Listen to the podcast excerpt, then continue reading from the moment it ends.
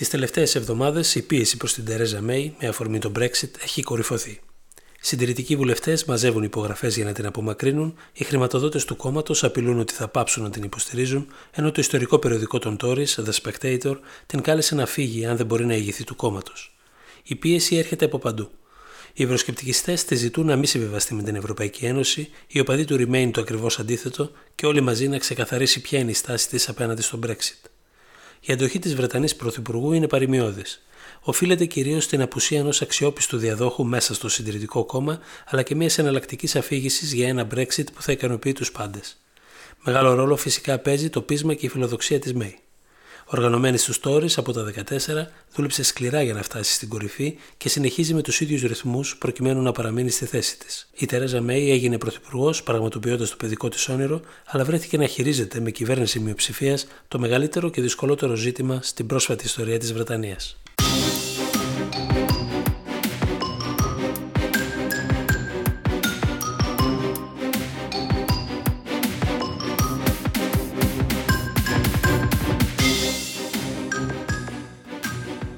Για το Inside Story είμαι ο Θημιός Τζάλας.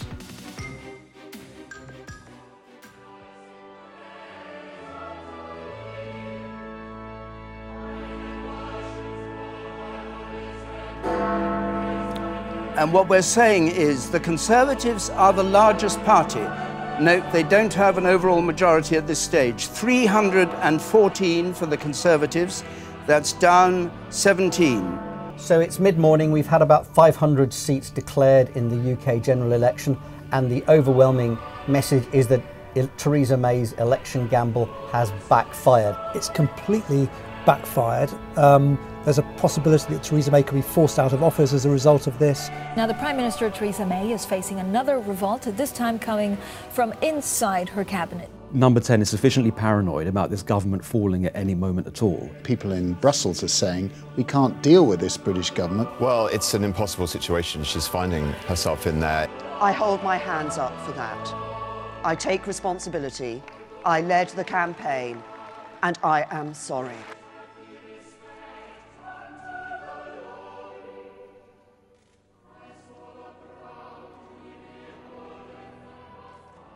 Ο πατέρας της Τερέζα Μέη, Χιούμπερτ Μπράισερ, ήταν εφημέριος στην κωμόπολη του Βίτλι, έξω από την Οξφόρδη. Οι κάτοικοι τον θυμούνται ως έναν σοβαρό κληρικό αφοσιωμένο στην κοινότητά του. Σκοτώθηκε σε αυτοκινητιστικό δυστύχημα το 1980. Η 25χρονη Μέη επιφορτίστηκε με το καθήκον να μαζέψει τα πράγματά του.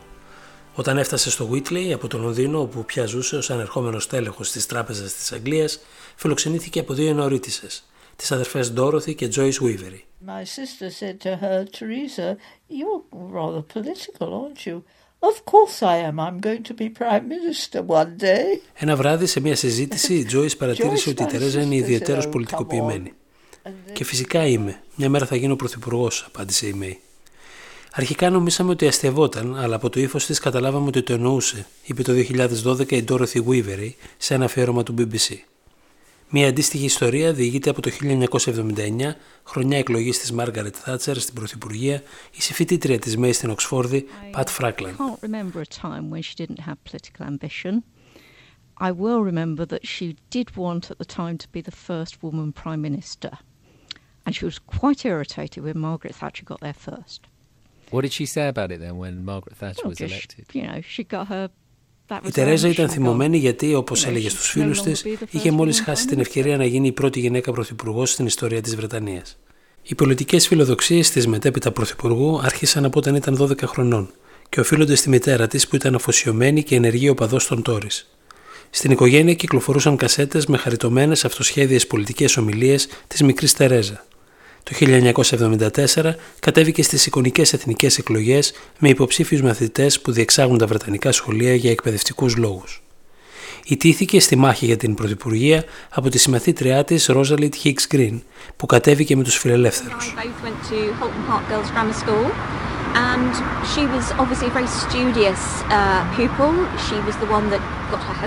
Δεν ήταν καθόλου χαρισματική. Ο λόγος της ήταν προβλέψιμος σαν να της τον έχουν γράψει από τα κεντρικά του κόμματος. Υπήρχε όμως κάτι στην παρουσία της που σου ενέπαινε εμπιστοσύνη. Ήταν ειλικρινής και αυθεντική, θυμήθηκε πρόσφατα η νικήτρια της αναμέτρησης. Στις αναμνήσεις της, η Green περιγράφει τα χαρακτηριστικά τα οποία οι Βρετανοί διακρίνουν και σήμερα στη ΜΕΗ. Μια πολιτικό άχρωμη, βαρετή και αδιαπέραστη που δυσκολεύεται να υπάρξει εκτός κειμένου. Είναι όμως επίσης ένας άνθρωπος αφοσιωμένος και συνεπής απέναντι στη δουλειά του και τους άλλους.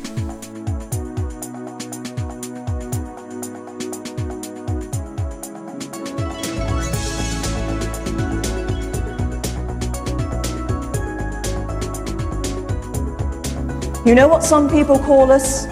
The nasty party. Όταν πλησίαζε τα 30, η Τερέζα Μέη ξεκίνησε την κλασική πορεία μιας ανερχόμενης πολιτικού των Τόρις. Στα μέσα των 80's ήταν τοπική σύμβουλος στο Μέρτον του Νότιου Λονδίνου.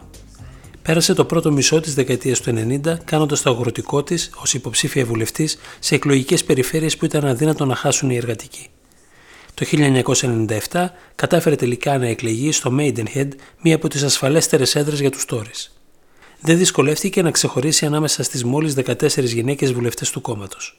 Η ανάγκη των συντηρητικών να δείξουν μοντέρνο προφίλ απέναντι στον ακαταμάχητο εξυγχρονιστή Τόνι Μπλερ την βοήθησε να ανελιχθεί γρήγορα μέσα στο κόμμα και να εκλεγεί στη θέση της γραμματέα το 2002. Η προσοχή της Βρετανικής κοινής γνώμης στράφηκε επάνω της όταν στο συνέδριο των Τόρις αποφάσισε να θίξει ένα θέμα ταμπού για το κόμμα. Είπε ότι ο κόσμος εξακολουθεί να θεωρεί τους συντηρητικούς τον άστι πάρτι, τους κακούς της πολιτικής κοινή που στρέφονται εναντίον των φτωχών και των αδύναμων. Η αναφορά δεν άρεσε στους παραδοσιακούς Τόρις, αλλά ικανοποίησε τους εξυγχρονιστές, που ήθελαν να δουν το κόμμα να απαλλάσσεται από τις αρνητικές προσλήψεις του παρελθόντος. Η Μέη δεν ανήκε σε καμία από τις δύο κατηγορίες μπορούσε να συνομιλεί με όλους μέσα στο κόμμα χωρίς κανένα στρατόπεδο να μπορεί να τη θεωρήσει δική του. Το πιο σημαντικό, κανείς δεν μπορούσε να αφισβητήσει τα κομματικά διαπιστευτήρια μιας αυτοδημιούργητης πολιτικού που μοίραζε φυλάδια από 14 χρονών, άφησε καλό όνομα ως τοπική σύμβουλος και πάλευε μόνη της ως υποψήφια βουλευτής χωρίς καμία τύχη στα προπύργια των Λέιμπορ. Με το αυστηρό της ύφος, η γραμματέας χτυπούσε μία ακόμη ευαίσθητη χορδή στους τόρει. Οι βουλευτές την περιέγραφαν ως μάμση, μια αυστηρή μητρική φιγούρα που μπορούσε να επιβληθεί στις ισοκομματικέ συγκρούσεις και έτσι να βάλει σε σειρά το άτακτο κόμμα. Το 2010, στην πρώτη συντηρητική κυβέρνηση από το 1997, ο Κάμερον της έδωσε το Υπουργείο Εσωτερικών, το χαρτοφυλάκιο που οι Βρετανοί αποκαλούν νεκροταφείο των πολιτικών. Με τις υποθέσεις που χειρίστηκε, η πολιτική καριέρα της ΜΕΗ θα μπορούσε όντως να είχε ενταφιαστεί.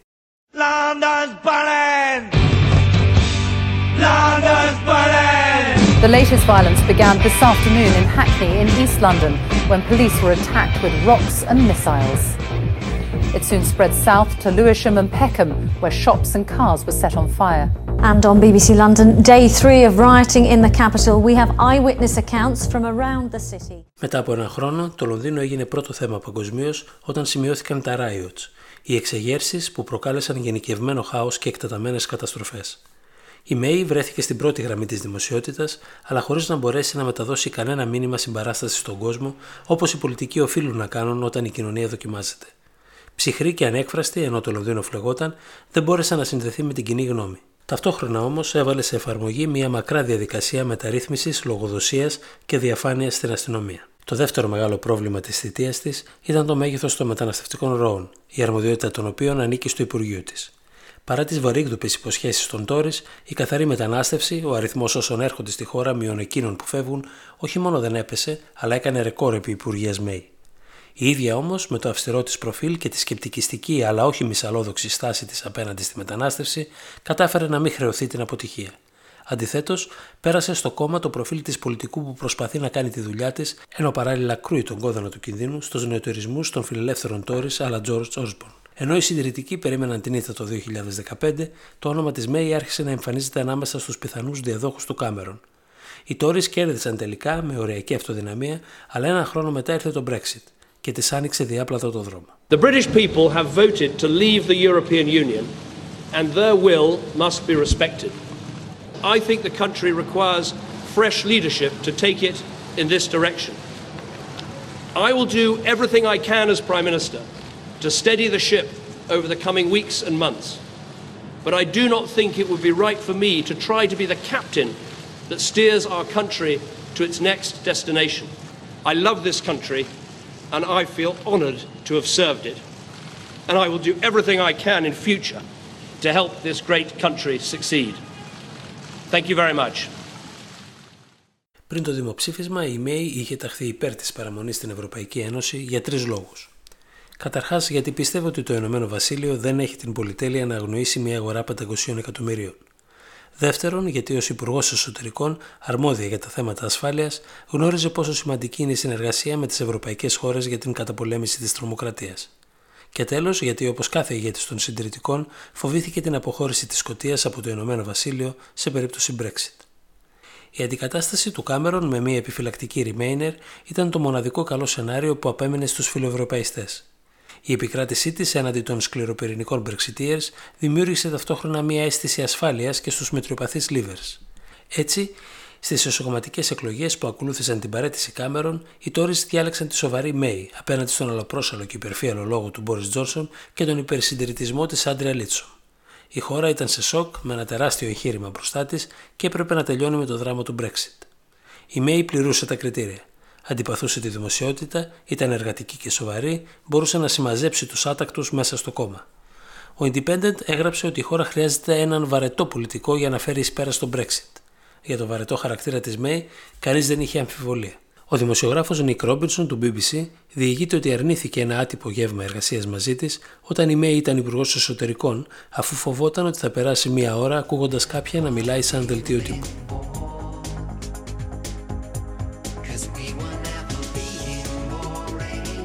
Η Μέη δεν χρειάστηκε καν τον τελικό γύρο στις εσωκομματικές εκλογές. Ο ένας μετά τον άλλον οι συνυποψήφοι της αποσύρθηκαν. Η Πρωθυπουργός είχε κάνει το όνειρό της πραγματικότητα, επιδεικνύοντας ένα ακόμη χαρακτηριστικό που είχε διαβλέψει η Γκριν, την ακαιρεότητα. Όταν η Λίνσομ την πληροφόρησε για την πρόθεσή της να αποσυρθεί, τη ζήτησε ως χάρη να μην διαρρεύσει η είδηση, ώστε να ανακοινώσει η ίδια την αποχώρησή της από την εσωκομματική διαδικασία. Η Μέη σεβάστηκε την επιθυμία της. Ακόμη και ο σύζυγός της, Φίλιπ Μέη, πληροφορήθηκε την αποχώρηση της Λίνσομ από την τηλεόραση. Η νικήτρια της εσωκομματικής μάχης είχε μάλιστα κάθε λόγο να αγνοήσει τη Λίνσομ μετά τη δήλωση της τελευταίας του Times ότι ένα από τα μειονεκτήματα της αντιπάλου της ήταν ότι δεν έχει παιδιά. The Eurosceptic energy minister who's exciting traditional Tories. But the mum of three is facing criticism for an interview in The Times where she suggested being a parent made her a better choice for Prime Minister. Genuinely, I feel being a mum means you have a very real stake in the future of our country, a tangible stake. You know, I mean, she possibly has nieces, nephews, you know, mm. lots of people, but I have children. I have children. I have children. I have children. I have children. Η Μέη κέρδισε με άνεση τους υπερσυντηρητικούς Brexiteers, αλλά φρόντισε εξίσου θεαματικά να ξεφορτωθεί τους εξυγχρονιστές του Κάμερον. Όταν απέπεψε τον υπαριθμόν 2 του κόμματος, George Osborne τον συμβούλεψε να εκμεταλλευτεί τον ελεύθερο χρόνο του ώστε να μάθει το κόμμα. Υπογράμμιζε έτσι τη δική της κομματική προπηρεσία αλλά και την απόσταση που χώριζε το φιλελεύθερο, μοντέρνο και αριστερίζοντα καμερονισμό από τους παραδοσιακούς τόρει. Στην πρώτη της ομιλία, ως αρχηγός στο συνέδριο του κόμματος τον Οκτώβριο του 2016, επέστρεψε με χιούμορ και αυτοπεποίθηση στη θρηλυκή της ατάκα για τον Άστι Πάρτι, απευθύνοντάς την αυτή τη φορά στο Εργατικό Κόμμα και τις άγριες συγκρούσεις στο εσωτερικό του. That's what Labour stands for. Fighting among themselves, abusing their own MPs, threatening to end their careers, tolerating anti Semitism and supporting voices of hate. You know what some people call them? The Nasty Party.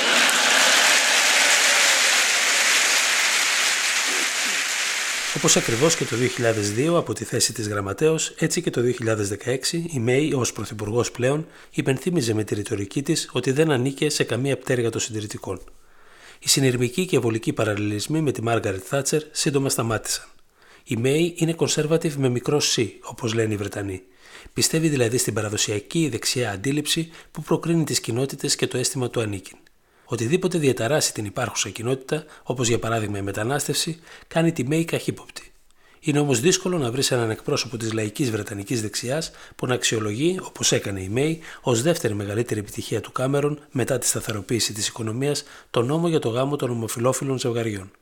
Και είναι ακόμη πιο δύσκολο να βρεις έναν κλασικό τόρι να διαφημίζει την υποψηφιότητά του για την αρχηγία του κόμματος με λόγο που θα μπορούσε κάλλιστα να έχει εκφωνηθεί από τον επικεφαλή των εργατικών. Η αποστολή μας είναι να κάνουμε τη Βρετανία μια χώρα που θα λειτουργεί για όλους και όχι μόνο για τους προνομιούχους. Όσα επιβάλλουν αυτή την ανάγκη είναι γνωστά σε όλους μας εδώ και καιρό. Αν έχεις γεννηθεί φτωχός, θα πεθάνεις 9 χρόνια νωρίτερα από τους υπόλοιπους. Αν είσαι μαύρος, το δικαστικό σύστημα θα σε κρίνει πιο σκληρά. Αν είσαι νέος, λευκός, της εργατικής τάξης, έχεις μικρότερες πιθανότητες να πας στο πανεπιστήμιο. Αν είσαι σε δημόσιο και όχι ιδιωτικό σχολείο, είναι λιγότερο πιθανό να βρεθείς στα κορυφαία επαγγέλματα. Αν είσαι γυναίκα, θα κερδίσεις λιγότερα από τους άντρες συναδέλφους σου. Αν υποφέρεις από ψυχολογικά προβλήματα, πολύ συχνά θα βρεθείς χωρίς βοήθεια. Αν ξεκινάς τώρα την καριέρα σου, είναι πιο δύσκολο από ποτέ να αποκτήσεις το δικό σου σπίτι. Η Τερέζα Μέη χαρακτήριζε αυτές τις αδικίες φλέγουσες και δήλωνε αποφασισμένη να τις αντιμετωπίσει. Αλλά και οι φιλοευρωπαϊστές συνειδητοποίησαν την αδυναμία κατάταξης της Πρωθυπουργού σε μια προβλέψιμη σχολή σκέψης. Η Μέη στράφηκε με αναπάντεχα λαϊκιστικό λόγο εναντίον όσων επένδυαν στο μητριοπαθές προφίλ της. Περιέγραψε το δημοψήφισμα ως τη σιωπηρή επανάσταση του λαού απέναντι στο κατεστημένο και επιτέθηκε στους φιλοευρωπαϊστές και τον κοσμοπολιτισμό τους, λέγοντας ότι όποιος πιστεύει ότι είναι πολίτης του κόσμου είναι πολίτης του πουθενά. But today, too many people in positions of power behave as though they have more in common with international elites than with the people down the road, the people they employ, the people they pass on the street. But if you believe you're a citizen of the world, you're a citizen of nowhere. You don't understand what the very word Σε μία από τις χαρακτηριστικές συμπτώσεις της πολιτικής, την ίδια μέρα που η Μέη χρησιμοποιούσε αυτά τα λόγια στο συνέδριο, η επίσης δεξιά Άγγελα Μέρκελ έλεγε στο Global Citizens Festival του Αμβούργου ότι είμαστε όλοι πολίτες του κόσμου. Τον Ιανουάριο του 2017, η Πρωθυπουργός υιοθέτησε τη σκληρή γραμμή του Brexit έξοδος από την ενιαία αγορά και την Τελωνιακή Ένωση, έλεγχος των συνόρων, κατάργηση της δικαιοδοσίας του Ευρωπαϊκού Δικαστηρίου στις Βρετανικές υποθέσεις. Τον Απρίλιο προκήρυξε εκλογές ευνηδιάζοντας τους πάντες. Μέχρι λίγα λεπτά πριν την ανακοίνωση, κανείς δεν ήξερε το περιεχόμενό της εκτός από ελάχιστους ανθρώπους μέσα στην ομάδα της. Και μετά ήρθε η καταστροφή από την οποία η Πρωθυπουργός ακόμη παλεύει να συνέλθει.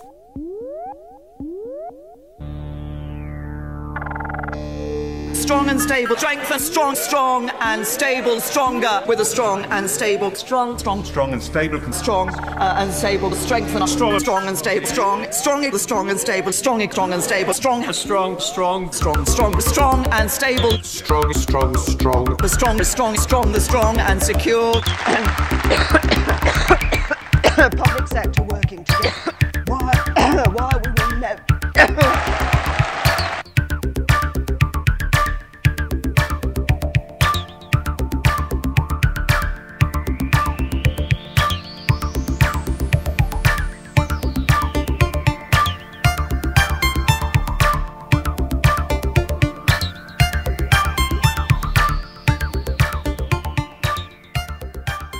Μέη ξεκίνησε την προεκλογική καμπάνια με 20 μονάδες διαφοράς στις δημοσκοπήσεις. Ήταν η ευκαιρία της να αυξήσει την οριακή αυτοδυναμία των 13 βουλευτών που παρέλαβε από τον Κάμερον και να διαπραγματευτεί τον Brexit όπως ήθελε. Τη στιγμή της προκήρυξης των εκλογών, η προσωπική της δημοφιλία ήταν τέτοια που η Μέη αφαίρεσε το λογότυπο του κόμματος από την καμπάνια της και το αντικατέστησε με τη φράση Τερέζα May Steam. Πολύ γρήγορα όμως, ο κόσμος άρχισε να αντιλαμβάνεται ότι η Μέη δυσκολευόταν να διαχειριστεί την ανελαίτη έκθεση στη δημοσιότητα που συνεπάγεται η καμπάνια του υποψήφιου πρωθυπουργού. Η γλώσσα του σώματος, οι μορφασμοί, οι γεμάτες ένταση απαντήσεις της σε στοιχειώδεις ερωτήσεις προκαλούσαν αμηχανία σε όλους. Ο τύπος άρχισε να την ειρωνεύεται. Ο ξύλινος λόγος και η μηχανική επανάληψη των προεκλογικών της μηνυμάτων, όποτε τα έβρισκε δύσκολα, της έδωσαν το προσωνύμιο Maybot. A song labeling Prime Minister Theresa May as a liar has shot to the top of the music sales charts in Britain, mocking her strong and able motto ahead of the June 8th national election. Η May μιλούσε και συμπεριφερόταν σαν ρομπότ. Οι εφημερίδες άρχισαν να μετράνε πόσες φορές επαναλάμβανε τη φράση strong and stable, δυνατή και σταθερή. Ήταν το μότο της προκειμένου να υπογραμμίζει τα πλεονεκτήματα της υποψηφιότητάς της. Ακόμη και η Μέρκελ περιέγραφε off the record στους δημοσιογράφους μια αντίστοιχη άβολη συνάντηση με τη Βρετανή Πρωθυπουργό, όπου η Μέη επαναλάμβανε μηχανικά τη φράση Make me an offer. Όταν η Βρετανή Πρωθυπουργός προσπάθησε να δείξει πιο ανθρώπινο προφίλ, το αποτέλεσμα ήταν εξίσου άβολο, σχεδόν κωμικό.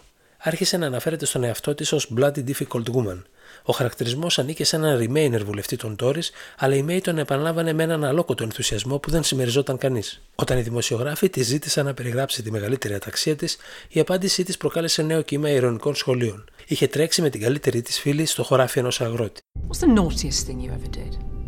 Oh, goodness me. Um, I, well, I suppose the. Gosh, Do you know? I'm not quite sure. There must well, have been a moment. Nobody is. Nobody's ever perfectly behaved. I have to confess, when me and my friends sort of used to run through the fields of wheat, um, the farmers weren't too pleased about that.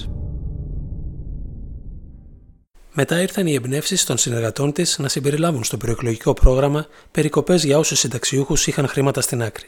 Η διαφορά με τον Κόρμπιν που υποσχόταν τα πάντα στου πάντε άρχισε να μικραίνει.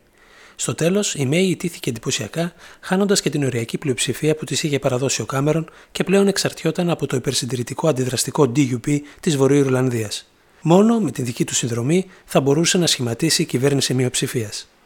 Λίγες μέρες μετά την ήττα, η Πρωθυπουργός παρουσιάστηκε ενώπιον της Ιστορικής Επιτροπής 1922 των Τόρι και τους είπε ότι η ίδια έμπλεξε το κόμμα σε αυτή την ιστορία και η ίδια θα το ξεμπλέξει. and it allowed the Labour Party to paint us as the voice of continuity when the public wanted to hear a message of change. I hold my hands up for that. I take responsibility. I led the campaign, and I am sorry. Ελήψη αξιόπιστων εναλλακτικών, οι συντηρητικοί δεν είχαν άλλη επιλογή. Η κοινοβουλευτική ομάδα τρέμει την εικόνα του Μπόρι Τζόνσον ω πρωθυπουργού, εξίσου με το ενδεχόμενο εισόδου του Τζέρεμι Κόρμπιν στην Downing Street. Συνέχισαν λοιπόν με τη Μέη. Στο μεταξύ, μικρές και μεγάλες στιγμές έχτιζαν διαρκώς την εικόνα μιας αδέξιας και αναρμάτιστη πολιτικού. Στην τραγωδία του Γκρέφνελ Tower, όπως ακριβώς και στις ταραχές του 2011, η Μέη απέφυγε οποιαδήποτε επαφή με το κοινό. Η δημοφιλία της έπεσε κατακόρυφα, ο κόσμος δεν μπορούσε να καταλάβει πώς είναι δυνατόν η Πρωθυπουργός να αποφεύγει να μιλήσει στους συγγενείς των θυμάτων.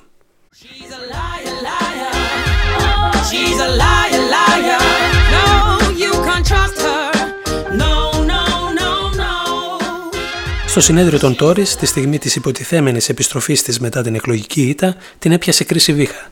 Συμβολικά, τα γράμματα στο φόντο πίσω της άρχισαν να πέφτουν, ενώ ο κωμικό Σάιμον Μπρότκιν ξέφυγε από την ασφάλεια και της παρέδωσε ένα ψεύτικο σημείωμα απόλυσης, υπογεγραμμένο υποτίθεται από τον Μπόρις Τζόνσον. Η ομιλία της είναι μια μικρογραφία της πρωθυπουργίας της. Είναι τελειωμένη, έγραψε ο δεξιός Telegraph. Όταν η Μέη επιχείρησε ένα σχηματισμό, δύο τόρις αρνήθηκαν τις θέσεις που τους έδωσε. Οι δημοσιογράφοι τη ρωτάνε διαρκώς αν είναι σε θέση να πάβει ή να διορίζει τους υπουργούς της. Από την ημέρα των εκλογών μέχρι σήμερα, σε εβδομαδιαία βάση, η Βρετανική κοινή γνώμη ακούει ότι η Μέη είναι ένα βήμα πριν από την παρέτηση. Η κριτική κορυφώθηκε στις αρχές Φεβρουαρίου, όταν ο Spectator, το κλασικό συντηρητικό περιοδικό της Βρετανίας, κυκλοφόρησε με τίτλο Lead or Go, ζητώντας της να φύγει εφόσον δεν μπορεί να ηγηθεί του κόμματος και να καθοδηγήσει τη χώρα στο Brexit. Ακολούθησαν οι μεγαλύτεροι χρηματοδότες των συντηρητικών που απείλησαν ότι θα αποσύρουν τη στήριξή τους στο κόμμα αν η Μέη δεν πιάσει τον Ταύρο από τα κέρατα, όπως είπαν. Την εβδομάδα που η Μέη γινόταν στόχος γενικευμένης κριτικής και απαξίωσης στη Βρετανία, γνώριζε μέρες δόξα στην Κίνα, όπου πραγματοποιούσε επίσημη επίσκεψη. Οι Κινέζοι της χάρισαν ένα ακόμη προσωνύμιο, Anti-May, αναγνωρίζοντας τα χαρακτηριστικά που είχαν εντοπίσει σε εκείνη οι σύντροφοί της όταν της προσέδιδαν το χαρακτηρισμό Μάμψη. Μακάρι να έχει την ίδια απήχηση και εντός της χώρας, σχολίασε σκοπτικά ο Spectator. Όσοι όμως ζητάνε από τη ΜΕΗ να επιδείξει πυγμή, γνωρίζουν ότι το αδιέξοδο στο οποίο βρίσκεται δεν οφείλεται απλώς στην πολιτική της, αλλά στο μέγεθος και τα χαρακτηριστικά του θηριώδους εγχειρήματο που έχει αναλάβει η χώρα. Την έξοδο από την Ευρωπαϊκή Ένωση. Απέναντι στο Brexit κυριαρχούν δύο απόψεις. Η μία είναι το Remainers. Αποδέχονται μεν το αποτέλεσμα του δημοψηφίσματος, επιδιώκουν όμως μία ήπια μορφή εξόδου που θα διατηρήσει τα περισσότερα, αν όχι όλα τα ωφέλη που σήμερα απολαμβάνει η χώρα ως μέλος της Ευρωπαϊκής Ένωσης. Η άλλη είναι των Brexiteers, Υποστηρίζουν έξοδο με συνοπτικές διαδικασίες, αφού θεωρούν πως η χώρα θα ισοσκελίσει τα σημερινά ωφέλη με άλλα που θα προκύψουν από τη θέση της ως ελεύθερου παίκτη στην παγκόσμια σκηνή. Η ΜΕΗ δεν ανήκει σε καμία από τις παραπάνω κατηγορίες. Η στάση της είναι διφορούμενη. Ναι, μεν είναι υπέρ της παραμονής, αλλά με αρνητική διάθεση απέναντι στη μετανάστευση, έχοντας μάλιστα δηλώσει διατεθειμένη, αν παραστεί ανάγκη, να υιοθετήσει τη σκληρότερη εκδοχή του Brexit, να φύγει δηλαδή ατάκτο, χωρίς συμφωνία από την Ευρωπαϊκή Ένωση. Κανείς δεν είναι σίγουρος αν η Μέη πιστεύει το σκληρό Brexit ή το χρησιμοποιεί πολιτικά ώστε να ισορροπήσει απέναντι στην ετοιμιγορία του δημοψηφίσματος, αλλά και να πιέσει διαπραγματευτικά την Ευρωπαϊκή Ένωση. Το βέβαιο είναι ότι όταν η Μέη στις εκλογές του Ιουνίου του 2017, ένα χρόνο μετά το δημοψήφισμα, ζήτησε από τους Βρετανούς καθαρή εντολή ανανέωσης της θητείας της, ώστε να επιχειρήσει το σκληρό Brexit, εκείνοι δεν της έδωσαν την πλειοψηφία. Η ανανεωμένη τιμιγορία του εκλογικού σώματος επέτρεψε στην Πρωθυπουργό να κάνει στροφή και να επιχειρήσει συμβιβασμό με την Ευρωπαϊκή Ένωση. Αυτή υπήρξε η πολιτική της μέχρι πριν από μερικές εβδομάδες. Η Βρετανία ζήτησε παράταση δύο ετών για να ξεκινήσει το Brexit, εγγυήθηκε τα δικαιώματα των πολιτών της Ευρωπαϊκής Ένωσης στη Βρετανία μετά την αποχώρησή της, συμφώνησε σε ειδικό καθεστώς σχέσει της Ευρωπαϊκής Ένωσης με τη Βόρεια Ιρλανδία και δέχτηκε να πληρώσει 40 έως 60 δισεκατομμύρια ευρώ για το λογαριασμό της εξόδου. Όταν η συμφωνία επιτεύχθηκε στο τέλος του χρόνου, η Μέη ήταν πρόσκαιρα και ανέλπιστα στην ισχυρότερη θέση στην οποία είχε βρεθεί μετά τις εκλογές. Οι μετριοπαθείς Brexiteers υπουργοί την στήριξαν όπως και οι Remainer Stories. Σε μερικές εβδομάδες όμως, η πίεση από τους σκληροπυρηνικούς ευρωσκεπτικιστές εντάθηκε ξανά. Η Μέη ενέδωσε και επιχείρησε εκ νέου στροφή, υιοθετώντας πιο σκληρή στάση. Είπε, για παράδειγμα, ότι όσοι Ευρωπαίοι υπήκοοι έρθουν στη Βρετανία κατά τη διάρκεια της διετούς παράτασης δεν θα έχουν τα ίδια δικαιώματα με όσους ζουν ήδη στη χώρα. Η Ευρωπαϊκή Ένωση απορρίπτει κατηγορηματικά αυτό το ενδεχόμενο, αφού κατά την περίοδο προσαρμογής το Ηνωμένο Βασίλειο θα πρέπει να υπακούει σε όλους τους ευρωπαϊκούς κανόνες. Μέχρι να συμβεί το Brexit, θα δούμε μάλλον το συγκεκριμένο έργο πολλές φορές. Τη ΜΕΗ να άγεται και να φέρεται από τις ομάδες πίεσης μέσα στην κοινοβουλευτική της ομάδα. Οι Τόρι τη ζητάνε να επιδείξει πυγμή και να κυβερνήσει επιτέλους τη χώρα, παρουσιάζοντας μια συγκεκριμένη θέση για τον Brexit. Εύκολο να το ζητά, δύσκολο να το κάνει. Is this a serious revolt in the Tory party? And how much damage is being done to Mrs May's authority? Now, the Prime Minister Theresa May is facing another revolt, this time coming from inside her cabinet. Number 10 is sufficiently paranoid about this government falling at any moment at all. People in Brussels are saying we can't deal with this British government, so why hasn't Mrs May reshuffled her cabinet? Because she's so weak. Well, it's an impossible situation. She's finding herself in there. Η Βρετανική Βουλή έχει 650 έδρες. Για να κυβερνήσει κάποιος χρειάζεται την πλειοψηφία, δηλαδή 326 βουλευτές. Στις εκλογές, η Μέη έπεσε στις 318 έδρες και συμφώνησε με τον DUP για να τη στηρίξουν οι 10 βουλευτές του. Από τις 318 έδρες των Τόρις, οι 50 περίπου αντιστοιχούν σε Brexiteers που δεν θέλουν συμβιβασμούς. Περίπου 10 είναι οι δηλωμένοι Remainers. Είναι αδύνατο να μείνουν ευχαριστημένες και οι δύο ομάδες. Το ίδιο ισχύει σχεδόν με κάθε πρωτοβουλία της ΜΕΗ. Από τα επιτόκια στα δάνεια των φοιτητών μέχρι το πλαφόν στους λογαριασμούς ρεύματος. Αν υπάρχει στοιχειοδός ισχυρή διαφωνία μέσα στο κόμμα, το νομοσχέδιο εγκαταλείπεται. Στο μεγαλύτερο ζήτημα απ' όλα, το Brexit, όταν η ΜΕΗ υιοθετεί τη σκληρή γραμμή, οι 10 αντιδρούν. Οι Remainers καταψήφισαν ήδη μία φορά την κυβέρνηση σε σχετική κοινοβουλευτική ψηφοφορία. Όταν η Πρωθυπουργός επιχειρεί μεγάλους συμβιβασμούς, επαναστατούν οι 50. Οι Brexiteers έχουν μαζέψει υπογραφές για να τη διώξουν. Στα απέναντι έδρανα καραδοκούν οι εργατικοί που έχουν υιοθετήσει τον ιστορικό ρόλο της Βρετανικής αντιπολίτευσης στο ζήτημα της Ευρώπης. Προσπαθούν να εκμεταλλευτούν το διχασμό ώστε να προκαλέσουν εκλογές. Το έκαναν το 1974 και το 1992 και είναι σίγουρο ότι θα το επιχειρήσουν ξανά. Αν η ΜΕΗ είχε την κοινοβουλευτική ομάδα 400 βουλευτών που έδειχναν οι δημοσκοπήσεις όταν προκήρυξε τις εκλογές, δεν θα ενδιαφερόταν ιδιαίτερα ούτε για τους 50 Brexiteers ούτε για τους 10 Remainers. Θα ήταν επίσης κυρίαρχοι μέσα στο κόμμα, αφού οι νεοεκλεγμένοι βουλευτές θα όφυλαν την παρουσία τους στη δική της απόφαση να οδηγήσει τη χώρα σε εκλογές. Τώρα τα χέρια της είναι δεμένα. Η θολή ιδεολογική ζώνη στην οποία έτσι κι αλλιώς κινείται η ΜΕΗ, σε συνδυασμό με την προεκλογική εγκατάλειψη του προγράμματός της, την έλλειψη πλειοψηφίας στη Βουλή ώστε να εφαρμόσει την εσωτερική ατζέντα της και το θηριώδες ζήτημα του Brexit, έχουν φέρει τη ΜΕΗ στην σημερινή απίθανη θέση. Είναι δύσκολο να σκεφτεί κανείς πώς θα καταφέρει να τη γλιτώσει. Ο ιστορικός του Συντηρητικού Κόμματος, Stuart Ball, είπε πως είμαστε μπροστά στην εντυπωσιακότερη εκπαραθύρωση αρχηγού στη σύγχρονη ιστορία της Βρετανίας. Πολύ καιρό πριν από τον Πόλο όμως, ο φιλελεύθερος David Lowe's χαρακτήρισε τη May την πιο απρόβλεπτη αρχηγό στη σύγχρονη ιστορία των Τόρι. Το 2010 όλοι προεξοφλούσαν το τέλος της υπουργικής της θητείας στο θανάσιμο Υπουργείο Εσωτερικών εντός λίγων μηνών. Κατέληξε όμως να είναι η μακροβιότερη υπουργός εσωτερικών της χώρας. Η May δίνει μάχη επιβίωσης με τον Brexit, ένα θέμα που πολλοί περιγράφουν ως άλλο ένα νεκροταφείο για όποιον πολιτικό κληθεί να το φέρει πέρας. Οι Βρετανοί διάλεξαν για το ρόλο τη Τερέζα May, την πιο βαρετή και απρόβλεπτη πρωθυπουργό στην πρόσφατη ιστορία της χώρας. We have a mission to make Britain a country that works not for the privileged and not for the few, but for every one of our citizens. And together, we, the Conservative Party, can build a better Britain.